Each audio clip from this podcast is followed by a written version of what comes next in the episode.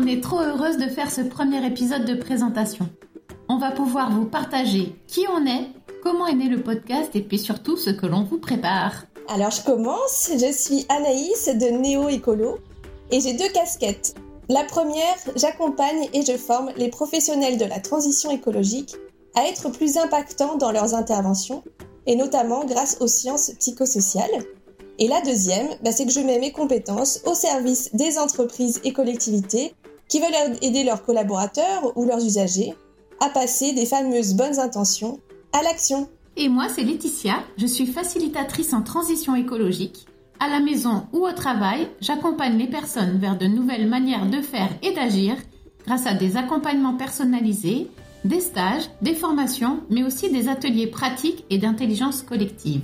Avec Anaïs, nous partageons une motivation, faciliter la transition écologique. Et nous partageons aussi une vision, celle que chacun de nous peut avoir un impact important dans ce changement devenu nécessaire. Nous nous sommes rencontrés il y a quelque temps déjà et au cours d'un café news d'entrepreneurs, nous avons exprimé une envie commune, celle de créer un podcast qui partage les vraies histoires de transition écologique. Et oui, parce qu'aujourd'hui, on s'est rendu compte qu'on met beaucoup en avant des histoires de transition plutôt radicales, comme je suis partie vivre élever des chèvres dans le Perche, ou encore des reconversions professionnelles dans le domaine de la transition. C'est super inspirant. Mais on s'est dit que pour la majorité des gens, bah, c'est peut-être difficile de s'identifier, voire ça paraît limite impossible, ou tout simplement, bah, ce sont pas des changements qui sont souhaités. Alors, on a eu envie de partager les transitions du quotidien, aussi petites soient-elles, et surtout de manière transparente, pour que les freins au changement ne soient plus des tabous. On veut que ces témoignages soient vivants et soient des ressources pour lever les obstacles et que nos auditeurs se disent si elle ou il l'a fait, alors vraiment je peux le faire. Et pour concrétiser cette idée, il nous a semblé évident de réunir autour de nous des personnes sensibles à ce projet. Et c'est ainsi pas moins d'une trentaine de personnes qui nous ont rejoints à partir de l'été 2022 pour penser et imaginer ce que sera ce podcast, son nom, son identité.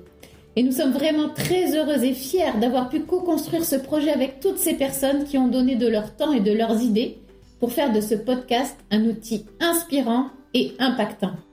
Et alors Anaïs, pour qui est fait les éco-enthousiastes? Eh bien avant tout, c'est fait pour des personnes qui sont sensibles à l'écologie et à l'avenir du monde, qui ont envie d'agir.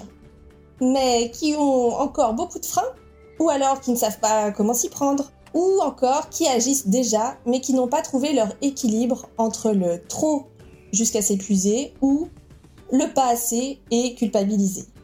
En deux mots, ce sont des personnes qui ont besoin d'inspiration et de motivation pour avancer sans abandonner. Et oui, il est possible d'adopter un mode de vie écologique qui soit source de bien-être et de simplicité au quotidien, sans se mettre la pression. Alors pour nos interviews, nous avons sélectionné des changements du quotidien comme l'alimentation, le transport, les déchets, mais aussi comment embarquer sa famille dans tout ça. Nous avons vraiment hâte de partager les belles expériences des personnes que nous avons rencontrées. D'ailleurs, le prochain épisode parlera de l'expérience de Laura et sa famille qui ont décidé désormais de se passer de l'avion pour leurs vacances, sans perdre le goût de l'aventure et du dépaysement.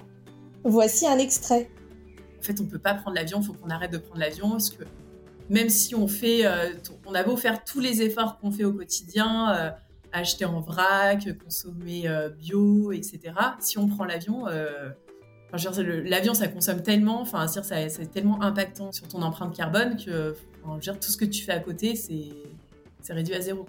On avait déjà pris notre billet d'avion pour la Suède, on a annulé notre billet d'avion dans la foulée.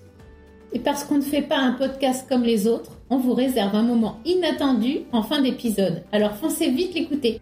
Et pour que ce podcast soit vraiment utile, ce qu'on souhaite surtout, c'est qu'il soit partagé.